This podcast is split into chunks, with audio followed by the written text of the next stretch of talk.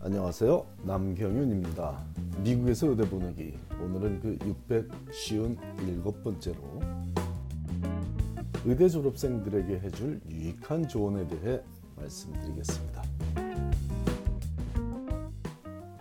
지난 3주 연속 레지던시 매칭에 관한 내용을 언급했더니 계속 이와 관련된 질문들이 줄을 이어 들어오는데 오늘 다룰 내용은 지난 10여 년간 제가 한 번도 언급한 적이 없었던 내용이기에 간단하게라도 소개하고자 합니다. 다름이 아니라 몇 달 후인 7월 1일부터 병원에서 레지던트로 근무하며 월급을 받으며 전문의가 되지, 되기 위한 트레이닝을 받게 되는 반 학생이자 반 사회인 입장이 되는 의대 졸업생들에게 어떤 조언을 하면 좋냐는 의대 졸업생 자녀를 둔 말년 학부모들의 질문에 대한 답을 하고자 합니다. 결론부터 말하자면 새내기 의사로 병원 생활을 시작하면서 열심히 배우며 자신에게 주어진 임무를 충실히 해나가는 동시에 자신의 미래를 위한 후견인을 잘 만나는 노력을 해야 하겠습니다.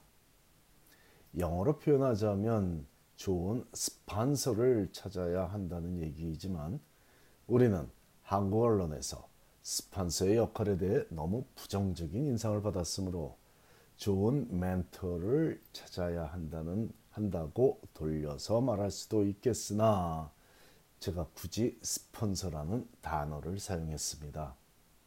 한국말로는 그냥 후견인이란 단어로 표현하겠지만 혹시 자녀와 영어로 대화를 해야 하는 과정에서는 멘토와 스폰서의 차이를 정확히 알고는 있어야 하겠기에 이 두 단어의 의미를 간단히 설명드리겠습니다. 멘토는 멘티에게 나아갈 방향을 제시해주고 이를 응원해주는 인생 선배와 같은 역할을 하는 사람을 의미하지만 스폰서는 사회생활에서 좀 더 현실적이고 직업적 도움을 주는 후견인 역할을 하는 사람을 의미합니다.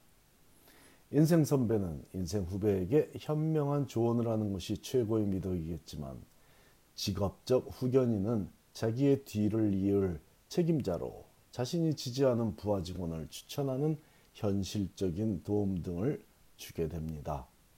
간혹 좋은 멘토가 좋은 후견인의 역할을 하는 경우도 있지만 모든 멘토가 강력한 후견인이 되기는 강력한 스폰서가 되기는 어려울 수 있습니다. 사회생활을 오래 해온 부모 입장에서 이 얘기가 대단하게 들리지 않을 수 있고 누구나 사회생활을 하자면 출타기를 해야 하는 것이 정설이라고 가볍게 넘길 수 있겠습니다. 맞습니다. 바로 그 너무나 당연한 얘기를 사회초년생인 의대 졸업반 학생들에게 하고 있는 겁니다. 해주고 싶은 겁니다. 레지던시 매칭에서 매우 성공적인 결과를 얻은 학생이라면 이미 강력한 추천서 혹은 강력한 추천인의 인맥이 자신의 인생에 얼마나 큰 영향을 줬는지 경험하고 절감했을 것입니다. 의대 생활에서도 이미 강력한 후견인을 만든 학생과 그렇지 못한 학생의 차이는 발생했습니다. 아직은 학생의 입장이었기에 그 관계를 직업적 스폰서로 보기는 어렵지만 바로 그런 기능을 의미하는 것입니다. 프로페셔널 필드에서는 누가 누구를 좋게 평가하고 누가 누구를 추천하고 누가 누구에게 어떤 임무와 권한을 주느냐가 업무에 직접적인 영향을 미칩니다. 굳이 영어로 표현한 professional field라는 단어를 우리말로 바꿔서 말하자면 직업 현장이 되겠습니다. 즉 직업 현장에서 일어나는 현상을 설명하고 있습니다. 이 스판서십 관계에 따라 누군가의 연봉이 달라지고 직책이 달라지며 조직 내에서의 위상과 임무도 달라질 수 있습니다. 이런 관계는 병원 내 이해관계에 영향을 줄 수도 있고 단체장 선거에 영향을 줄 수도 있으며 노벨상 수상자 선정에까지도 영향을 줄 수 있지만 특히 의대 교수 임용에도 영향을 주는 너무나 당연한 사회생활의 초석이며 현상이니 사회 초년병으로서 이런 관계에 너무 무심하지 말라는 조언을 주고 싶습니다.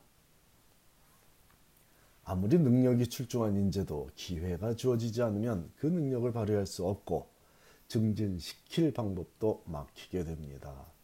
우리 모두는 누구나 경험이 부족한 상태에서 시작하지만 누군가는 다른 이들보다 먼저 경험을 쌓을 기회를 얻게 되며 그런 기회를 얻은 이들이 남들보다 앞서가기 마련이고 그 중에 원래 뛰어난 능력을 갖춘 인재라면 타의 추정을 불허하는 선두주자로서 그 분야의 최고 전문가로 자리 잡게 됩니다. 후견인이라 부르든 아니면 스폰서라고 부르든 그 단어가 중요한 게 아니라 사회 초년병으로서 우리 자녀들이 좋은 직장 상사를 만나서 인정받게 되면 자신의 능력을 발휘할 기회를 얻게 될 확률이 높아진다는 것인데 우리가 흔히 하는 표현 중에 직장 상사를 잘 모시면 그분 줄을 타고 올라갈 수 있다라는 표현에 관해 말하고 있습니다.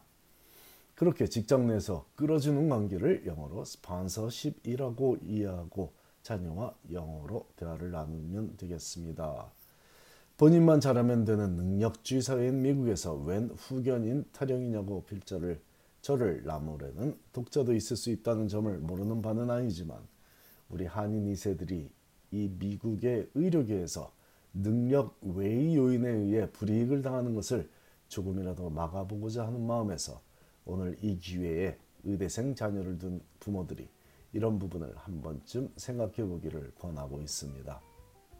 아직도 우리가 사는 이 미국 사회는 백인 남성들이 장악하고 있는 사회라는 사실을 모르는 이는 없겠지만 그 현상이 특히 두드러진 분야가 의료계라는 사실도 인지하고 대처하면 좋겠습니다. 또한 어떤 사회든 독불 장군은 없기 마련입니다. 감사합니다.